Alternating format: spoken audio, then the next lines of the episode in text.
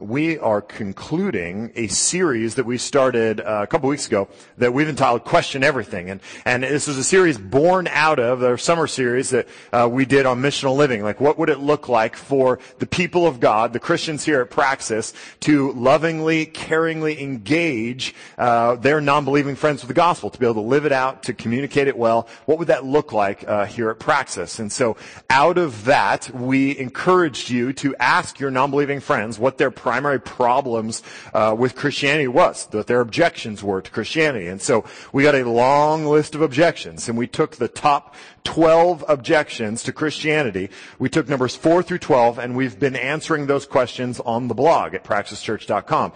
Various uh, members of our leadership team have taken those questions, answered them there. Some of you have gotten on there and interacted. I would encourage you to do so more if you haven't already. Um, but we took the top three objections, and I have been uh, talking about them from the pulpit. So two weeks ago, we talked about how we can trust the Bible. The question is, how can we trust the reliability of the Bible? It's so old, it's been passed down, it's been changed through languages, and we talked at length about how reliable the Bible was. And if I can gauge you well, and I think I can, I convinced everyone that the Bible is true. So that was two weeks ago. Last week, um, the question was, how can Jesus be the only way to God? Christianity claims, as Scripture claims, as Jesus claims in Scripture, that He is the way, the truth, and the life, that no one comes to the Father except through Him. How can Christianity claim that Jesus is the only way to God? And so we talked extensively about that um, and, and attempted to answer that question. Tonight, um, we will answer a far more practical question. The last two were very conceptual, theological. Tonight is very practical. The third most common objection in Christianity is, why are there so many hypocrites in church?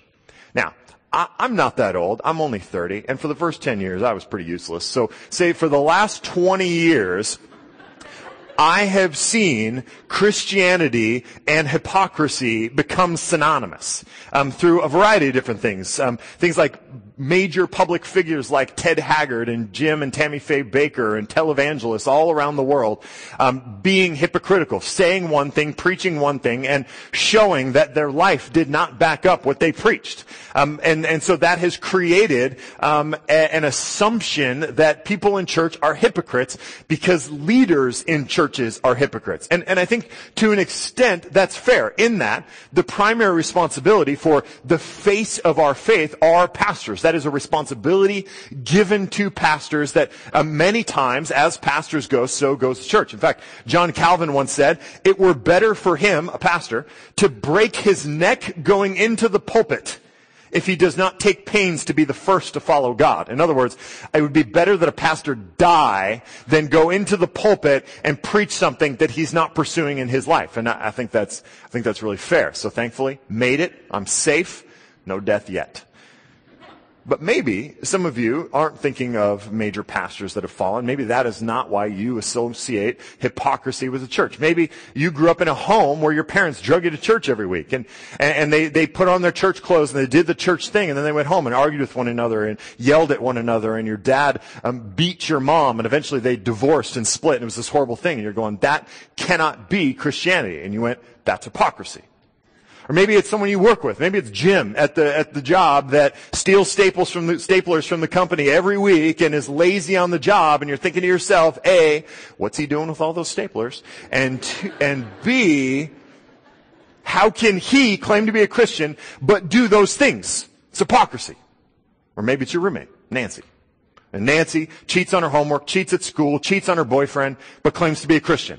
And you go, how can that person be a Christian that does not line up with what Jesus teaches? And so you look at that and go, that's hypocrisy. Or maybe you grew up in church and you had a pastor who got up and preached every week about the grace of God and about obeying God and about the gospel and preached and preached and preached, but then one day up and left and took all the church's money and the secretary. and you look at that situation and you go, that, that can't work. That doesn't, that's not right. That's hypocrisy. Okay. So I, I don't know why, what has brought you to this place. I, I don't know what experience you've had, or, or maybe it's just been culturally conditioned. You've heard it enough times. You don't have any personal stories of experience of hypocrisy. You've just heard so many people say, yeah, Christians are hypocrites. You're like, yeah, Christians are hypocrites.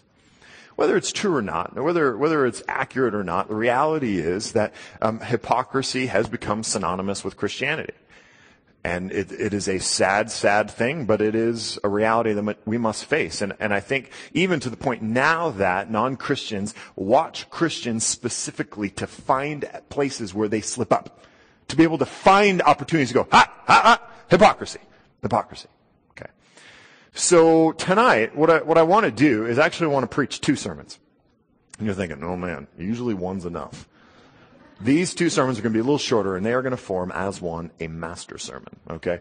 And so here's how this is going to go. My my first sermon, uh, first uh, the first half of this thing, I want to talk specifically to non-Christians. So I, I, know that many of you are here tonight. Uh, you were invited by a friend. You're not a believer, man. We welcome you. We're thankful you're here. Uh, we don't want anything from you, just so you know. Um, but we are thankful that you're here. Um, and so the first sermon is going to be to you. And to you Christians, I want you to listen to what, what I'm saying. Okay, I just want you to listen in on this sermon that's to non-Christians. But then the second half is the sermon that's going to be specifically for Christians, but, but I would really, I would really ask that, that non-Christians in the room would, would hear what Jesus has to say about hypocrisy to Christians. Okay, and I'll just let you know a little secret, non-Christians between you and me, the Christians aren't listening right now. It's to be way worse for the Christians. Okay, I'm just telling you that right now. Alright? So, let's do this. First, non-Christians. Um, one thing that, that I think happens um, quite often is that a non-Christian will find themselves in a Christian context, um, such as coming to church. And they might come to church at the behest of a friend who's been dogging on them and dogging on them. Hey, gotta come to church, gotta come to church. And They finally come to church and they come to church and they see people around them and maybe they recognize somebody in the crowd. Maybe they go, I know that guy. I know that girl. I just saw them last night at this bar doing ungodly things. Or I just saw them at this party and they were not being like Jesus. They didn't have the bracelet and they weren't doing what the bracelet says and and so you recognize them and you go, aha! Hypocrisy. I knew it. Or maybe it's the opposite. Maybe, maybe you will notice somebody here, you will see somebody here, and then tomorrow or later tonight or, or the next day or the next week or the next month, you'll see them again in a compromising situation, in an ungodly situation, and you'll see them at a bar doing bad things up on the bar doing bad things. and, and, you'll go, look, see, hypocrisy. They were in church. They should be Christians, but they're not living out that Christianity. Well, I, I want to stop you there for a second because I think you make an assumption that may not be fair. On any given Sunday at Praxis, now this is not true at all churches, but at Praxis, we estimate that as many as 20% of the people in the room are not Christians. Okay. So when you look around you and you see people, maybe they're sitting in front of you or to the side of you and you go, man, that Christian is next to me. And then you see that Christian next to you doing bad things. And you go, aha, they were hypocrites. I knew that church was full of hypocrites. Don't be so quick to assume that that person is a Christian. There's actually a pretty good chance that they're not. Because isn't it plausible that that other person is looking at you right now going, aha, I knew it. They were serving the person on the bar. So, let's not assume that everybody here is Christian and that you can just go, aha, they're there and they saw them, saw them there. That means they're hypocrites. Because someone might be doing the same thing about you. And you are here as a non-believer visiting us this evening. Okay?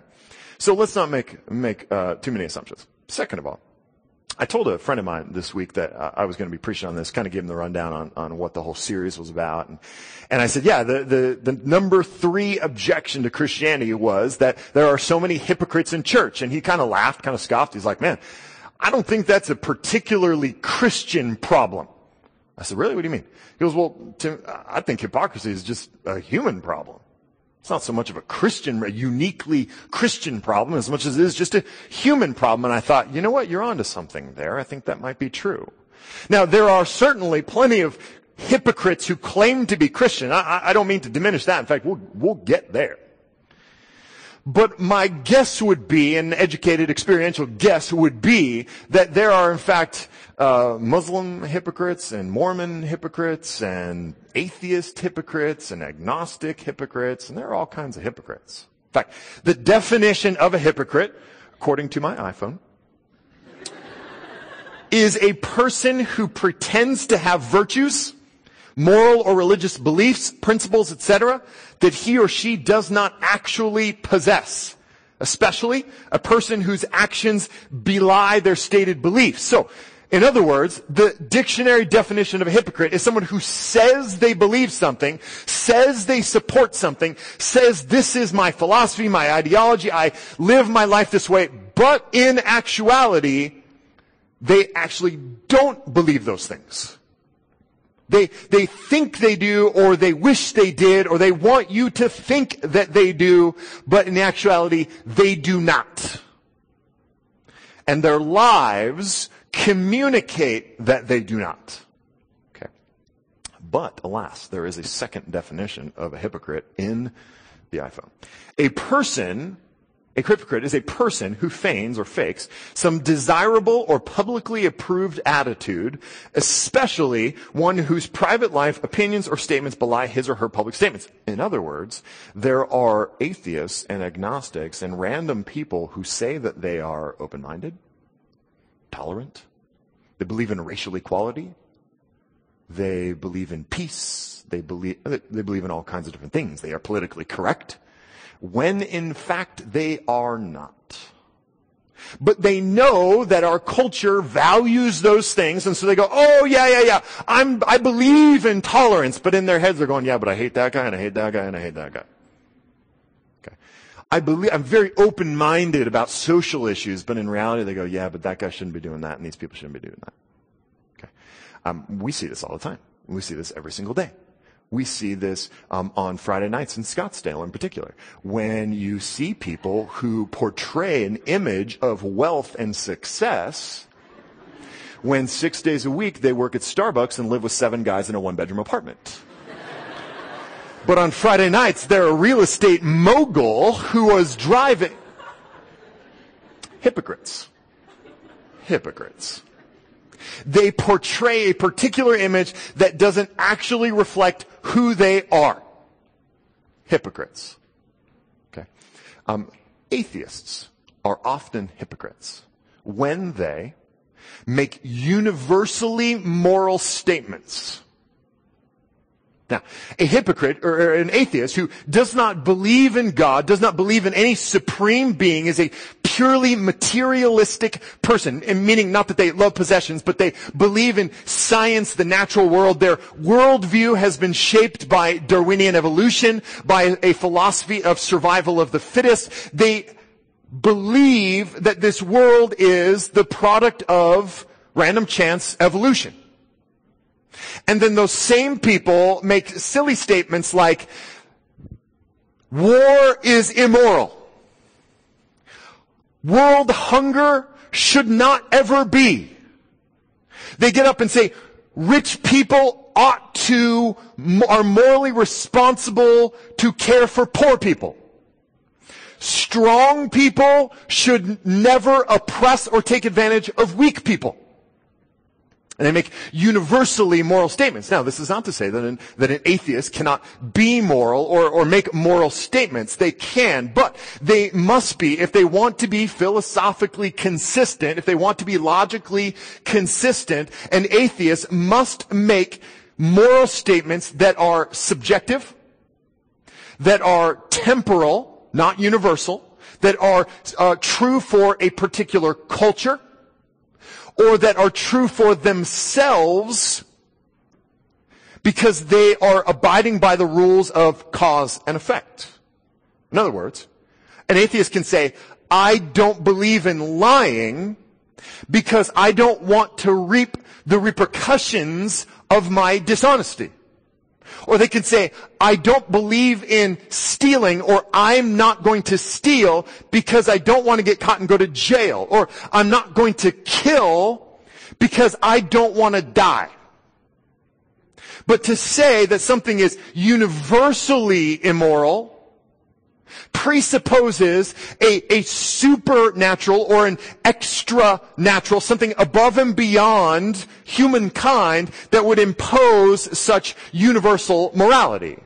Now, um, uh, uh, an atheist could argue that within a particular culture, within a social structure, that the people within that structure can um, arrive at a set of agreements that hold together their culture. So um, it, it, they could argue that it is immoral for murder to happen because if murder were moral and murder were common, that it would um, destroy the fabric of a culture. And this is true but to make a universal statement and not a cultural, or a universal statement and not a temporal, or a universal statement and not a personal, would presuppose a God that they don't believe exists, or some other being. So um, we hear them say silly things like, that strong country should not have taken over and oppressed that weak country. Those wealthy people should not oppress those poor people. Those strong people should not destroy those weak people. Now, I say it's silly, not because I don't believe it. I absolutely do. But as an atheist, it is a fundamental rejection of your worldview, which says we started as um, single cell molecules that multiplied, multiplied, multiplied, multiplied, and through natural selection and through survival of the fittest, the most fit members of a particular species who could survive best in their um, um, culture, in their context, were the ones that would push forward the evolutionary chain. And so we, as humans, are the product of the strongest defeating the weakest, the weakest being destroyed, and the strongest moving on. And that happened over the course of billions and billions and billions and billions and billions of years to the point that we exist now as a product of survival of the fittest. Darwinian evolution. And so to reject that and to say, no, but these strong people should not oppress these weak people, these people with a large army should not defeat these people with a small army is to say survival of the fittest worked until now, but now the fittest should help the weakest. We should deny the very thing that shaped the humanity that we see now. In other words, we've evolved to the point where we don't need evolution. Which presupposes that maybe we are the apex of evolution, that it doesn't go any further than us, or that somehow evolution just worked itself out of a job. Okay. Now, I believe that the strong should lay aside their strength to help the weak. I believe that the rich should sacrifice their wealth for the poor. I believe that the strong should not oppress the weak. I believe that these things should happen because I believe in a God who teaches mercy and grace and sacrifice. I have a biblical worldview which tells me that those things are good things, that God has created all of humanity equally, and that we should treat each other as such. And I can say that with full confidence because my worldview has been shaped by scripture that teaches that mercy and grace and sacrifice and peace and love and care are good things. I was not shaped by a worldview that told me the strong should eat the weak but if I want to be consistent with my worldview that says survival of the fittest and Darwinian evolution has created this world and we are the product of that system, I should continue that system. Okay. So as important as it is to understand what hypocrisy is and perhaps understand that everyone is hypocritical at times and about certain things, I think it's also just as important to define what hypocrisy is not. Okay. So what hypocrisy is, according to the definition, was that when someone, when, when someone says they believe one thing, but don't actually believe it, and their actual disbelief manifests itself in a lifestyle that is contradictory to what they say they believe. In other words, they say one thing, they do another. But that say one thing, do another is the product of a fundamental disbelief. Okay, but we'll get back to that what hypocrisy isn't, but is often called hypocrisy, is when a person fundamentally does believe something, but in a given moment, in a particular decision or particular choice that they make, do not live out what they do truly believe. In other words, they make a mistake. Or they fail to fully live out what they really do believe. This singular moment in time when not a consistent pattern of life is not hypocrisy. It's humanity. Okay? We do this every day.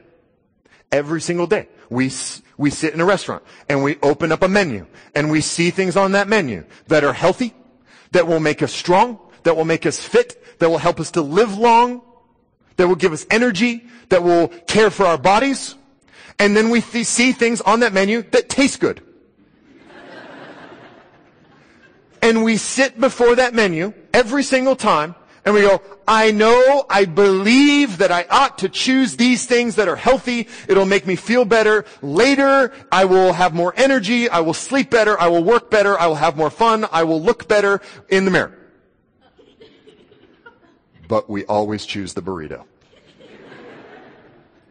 Besides the fact that the burrito is manna from heaven,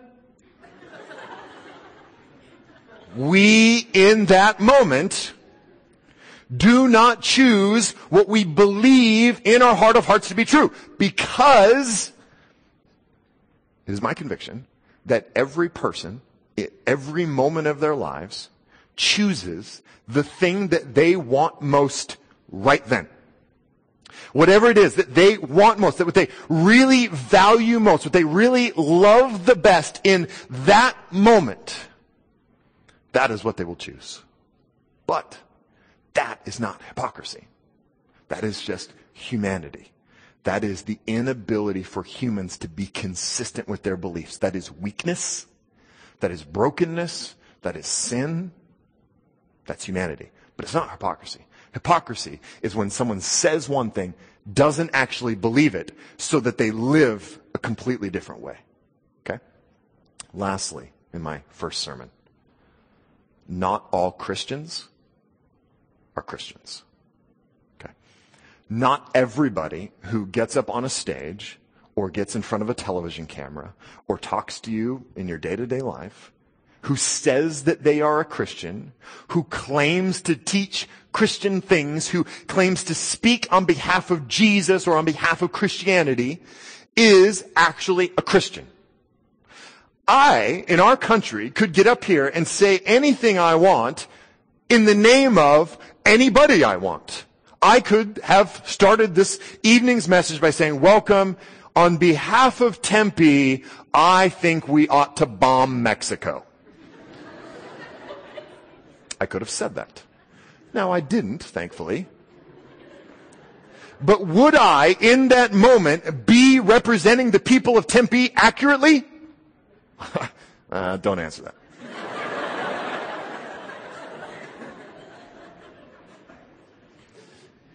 The reality is I would not. And they would probably chase me down and burn me at the stake if there are any stakes left. Okay? I would not be accurately representing the people of Tempe. If I got up and said, in the name of America, I think we should do something very un-American.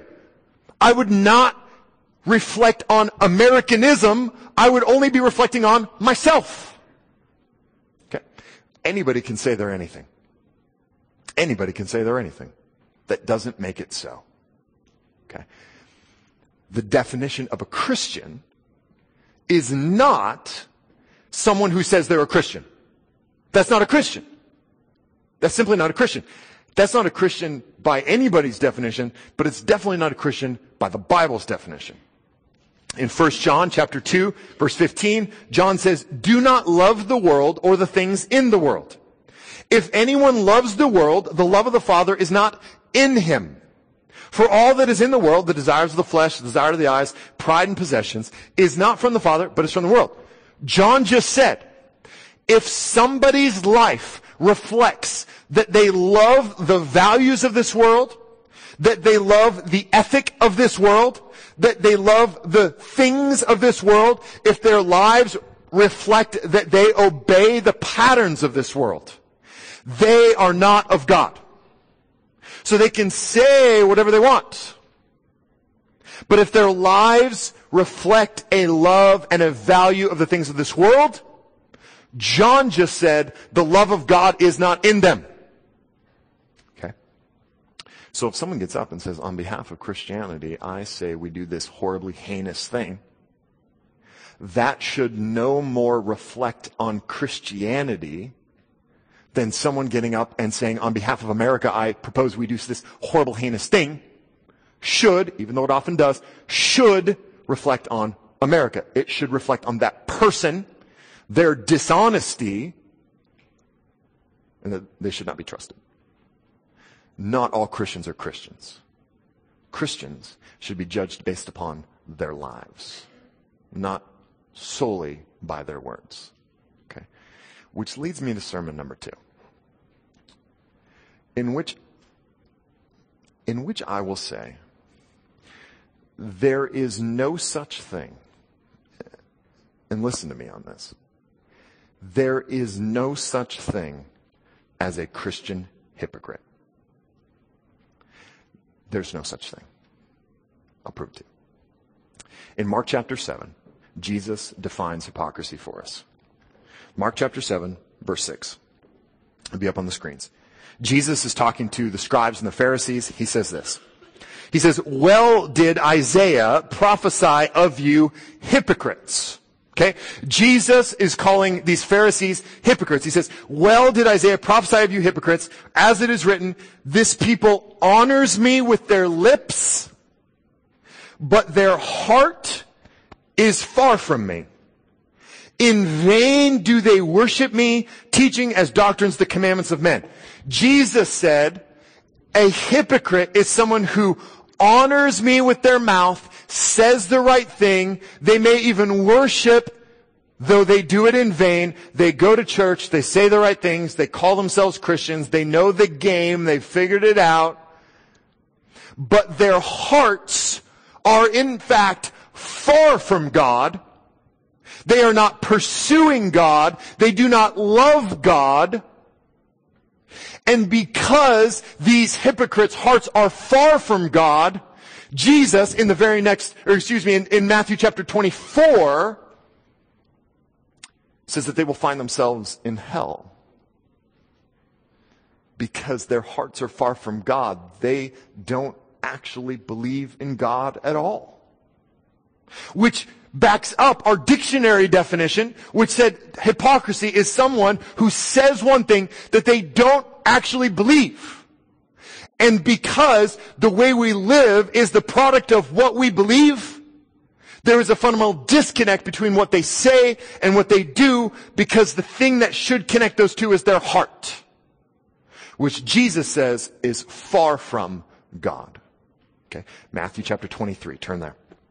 Jesus has strong words for hypocrites, which further, I think, proves my point that there are no Christian hypocrites.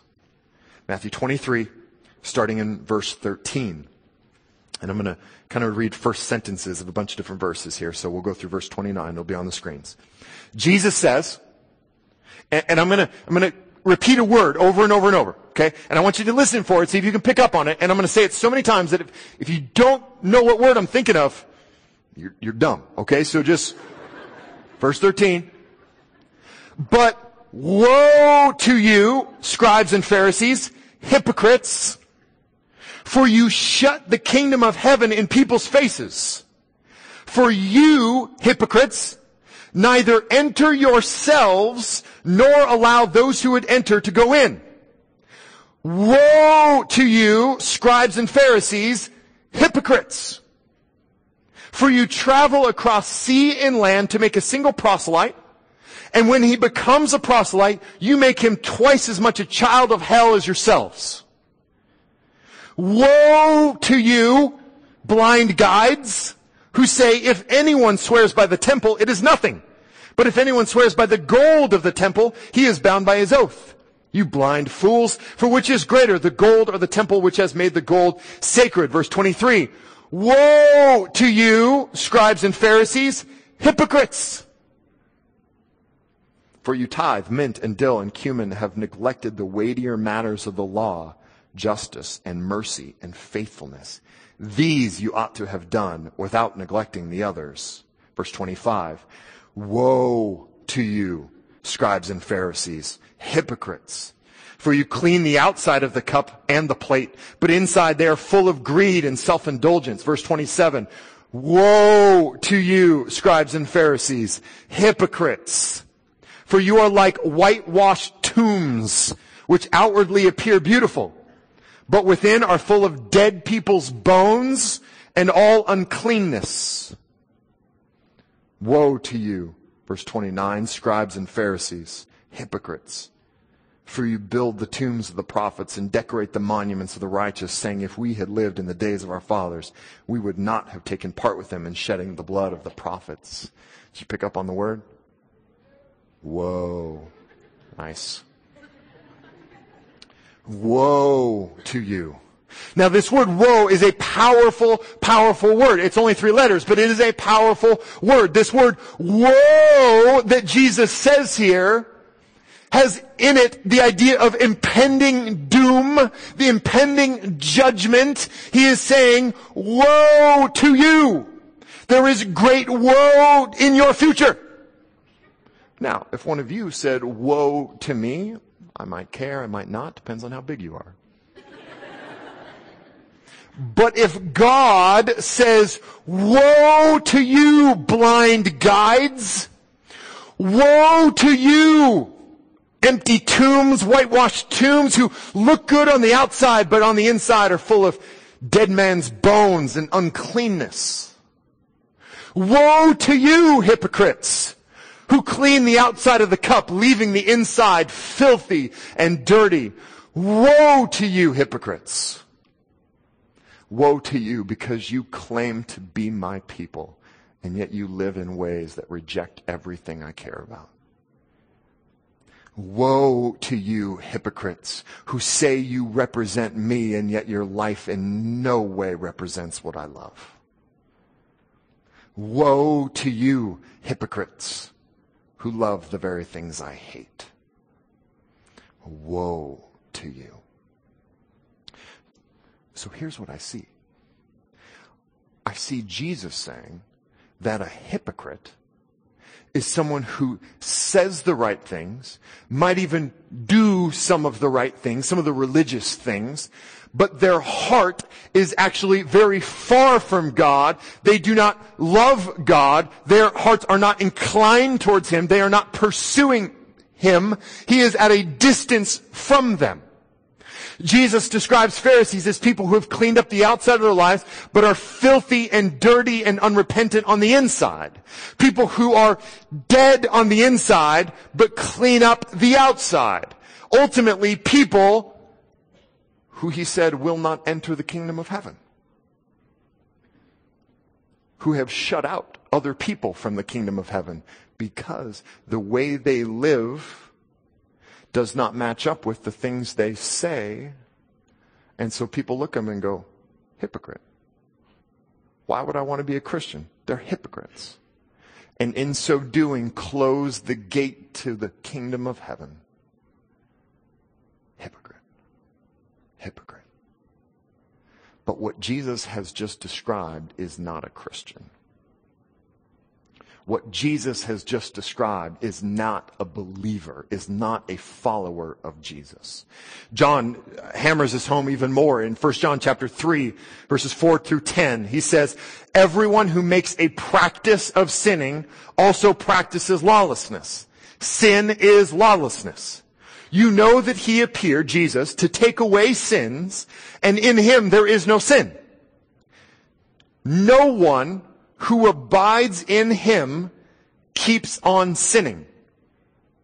No one who keeps on sinning has either seen him or known him. John says, little children, let no one deceive you. Whoever practices righteousness is righteous as he is righteous. Whoever makes a practice of sinning is of the devil, for the devil has been sinning from the beginning. The reason the Son of God appeared was to destroy the works of the devil. No one born of God makes a practice of sinning, for God's seed abides in him, and he cannot keep sinning because he's been born of God. And then John gives us the money line. By this, it is evident who are the children of God. He goes, I'm about to give you what the evidence is of someone who is a believer or not a believer. This is what you can be looking for. This is the evidence that you can see in other people's lives, but more importantly for you who claim to be Christians here today, this is the evidence that you can look for in your own life. By this it is evident who are the children of God and who are the children of the devil. Whoever does not practice righteousness is not of God, nor is the one who does not love his brother. In other words, if your life is marked by continual habitual sin and rejection of God, you're not a Christian. I don't think John could say it any more clearly. Anyone who makes a practice of sinning, whose life is an ongoing reflection of the values of this world, whose life is an ongoing rejection of the values of God, whose life is continual sin, is not a follower of Jesus. Now, does this mean that followers of Jesus, truly repentant Christians, will never sin? No. But, two things happen.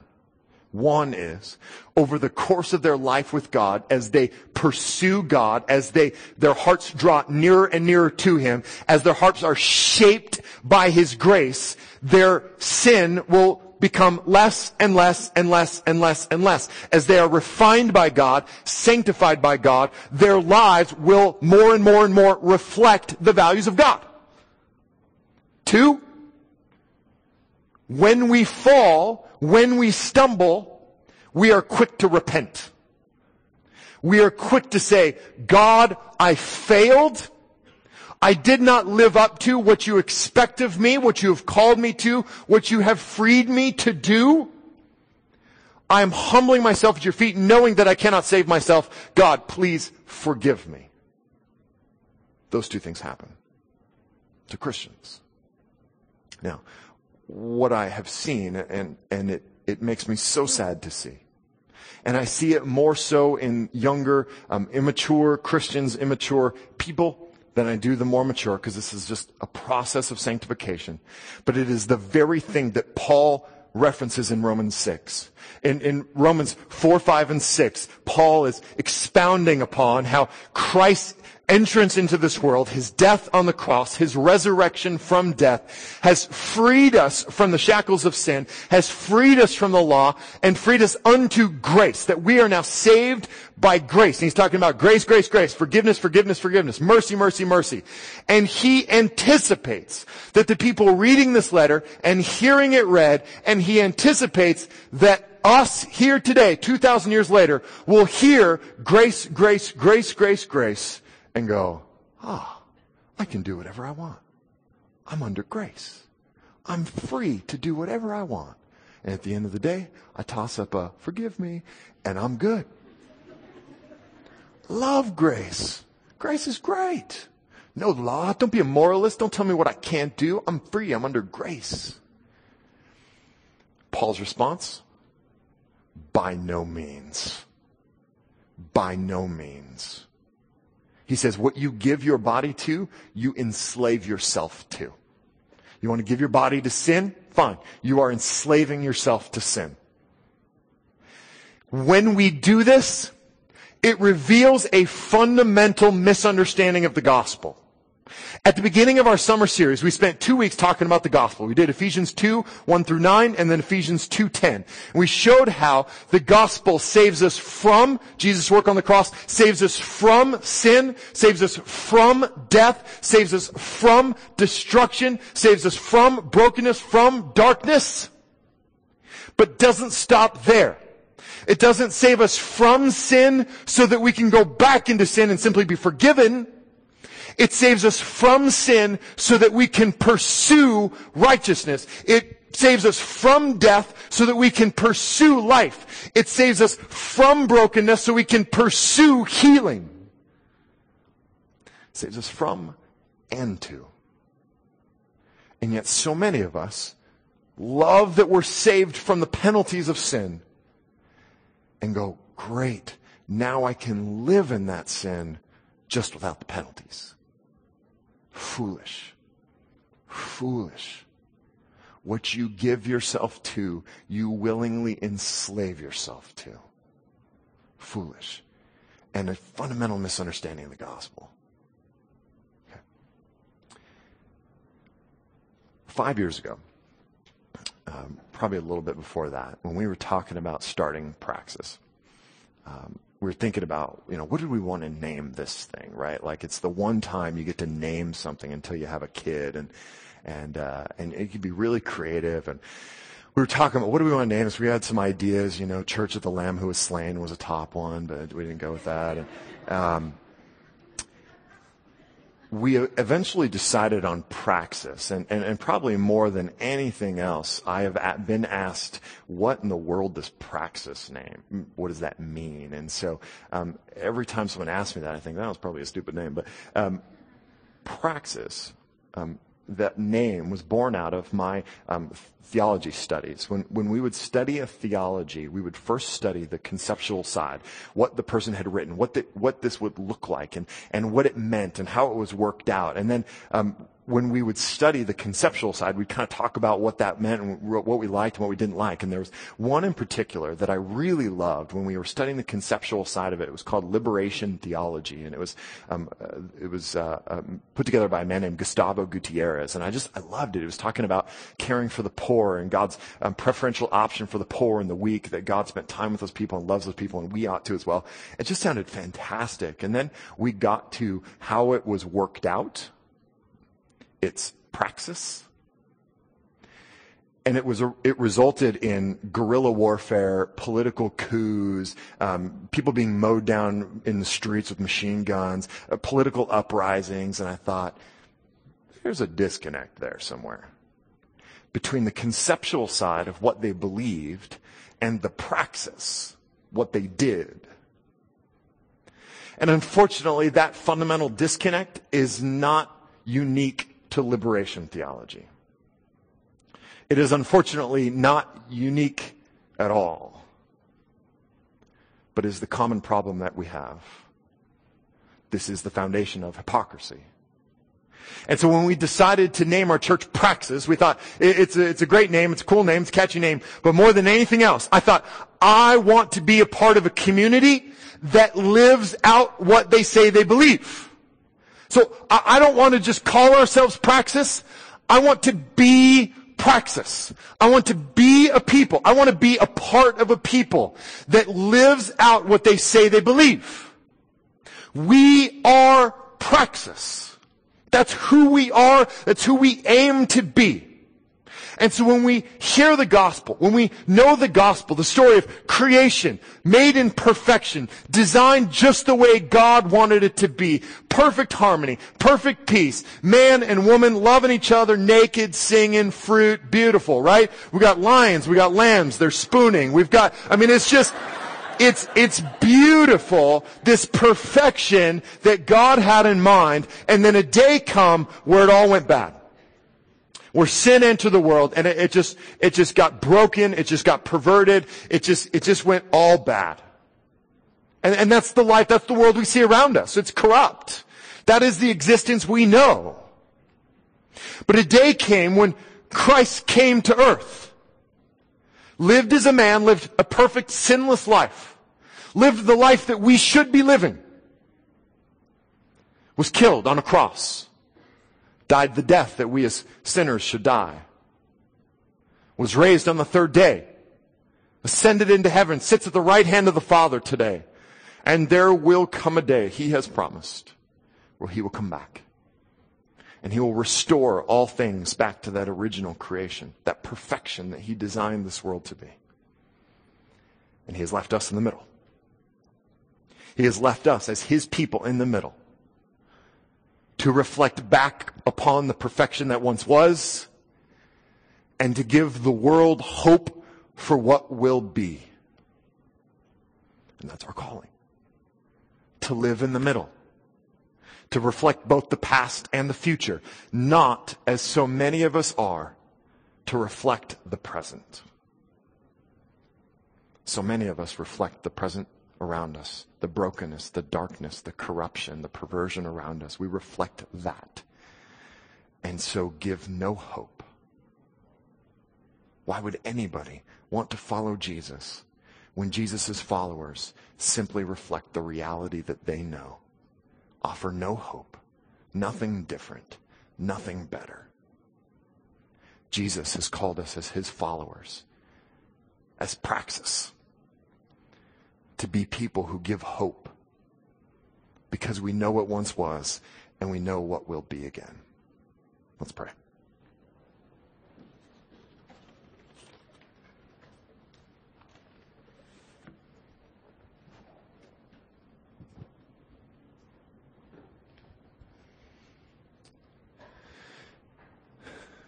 Jesus, we thank you for that hope that we have. I, I, don't know. I don't know what we would do living, living in this corrupt world without hope, without a knowledge that things are not as they are supposed to be, without clinging to the fact that what you have created, what we see around us, is not your intention for creation. but that we have hope that it will one day be restored.